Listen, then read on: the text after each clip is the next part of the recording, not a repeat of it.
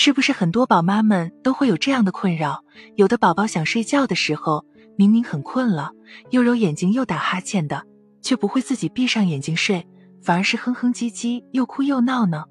有的妈妈就会疑惑，都困成这样了，怎么就不睡呢？看着怀里哭闹的宝宝，自己又开始打个哈欠，开始感叹道，真的是太难了。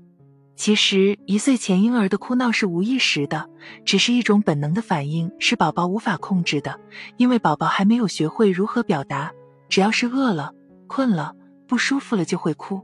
哭闹这种行为是孩子向外界传达信号的一种方式，也是宝宝在向你寻求帮助。这时妈妈们要想，宝宝为什么要哭呢？想要表达什么？究竟是什么原因造成孩子明明想睡却不睡而哭闹呢？下面就为大家分析一下吧。首先要了解一下宝宝睡觉前哭闹的原因，要排除宝宝自身身体不舒服、生病或者肠绞痛、尿了或者拉了的外在因素外，还有可能是其他的几种因素。有一种可能性是宝宝不懂睡着就不难受了。宝宝困了，但是哭闹着不肯睡，有很多是因为宝宝还不懂睡着就能缓解身体的难受了。哭是因为困到极点了，宝宝感觉很难受，很不舒服，但是他不懂这些不舒服是什么原因引起的，只是单纯的以哭闹来表达自己的不舒服，还不知道睡着就不难受了。还有一种原因可能是宝宝还不想睡，舍不得睡，因为宝宝对周围的一切还充满好奇，不愿意睡，睡着了就看不到这么新奇的世界了。当周围太吵闹或者光线等外界因素没有满足宝宝对睡眠环境的需求的时候，宝宝也是无法安静入睡的。因为周围的环境让宝宝觉得不舒服、难受，所以哭闹着不睡。对于宝宝来说，世界是新奇的，每天都要面对大量的新奇的事物，对未知事物是有与生俱来的焦虑的。此时，培养孩子的安全感尤为重要，而所谓的安全感其实来源于规则感及有规律的习惯。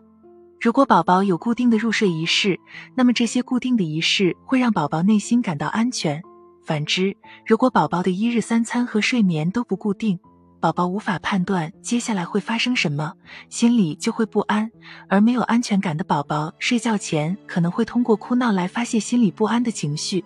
如果想帮助宝宝改善哭着睡觉的习惯，那么妈妈们就要学会以下几个妙招，培养宝宝睡觉的习惯。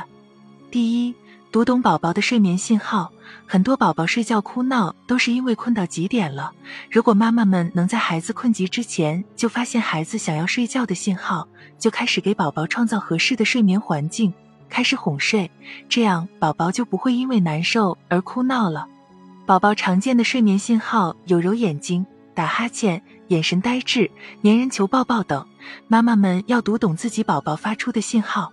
第二，建立宝宝睡眠仪式感，可以让孩子睡前有固定的仪式，比如读故事、穿睡袋、喝奶等，让宝宝知道在读故事的时候就开始进入睡眠程序了。其实，同样的事情重复多次后，宝宝就会知道这几件事是有关联的。当妈妈开始读故事的时候，就是要睡觉了，自动进入睡眠程序。作为家长，要尽早培养宝宝自主入睡的能力，这样不仅对孩子有好处，也能让大人早日解放双手。在每个孩子的成长过程中，都要经过奶睡、抱睡、陪睡，然后再过渡到孩子自主入睡，所以越早培养越好，出生后就可以开始逐步培养了。那么各位亲爱的宝妈们，你家宝宝是什么时候开始自主入睡的？在培养孩子自主入睡的道路上，都遇到过哪些问题呢？欢迎大家在评论区留言讨论，一起交流。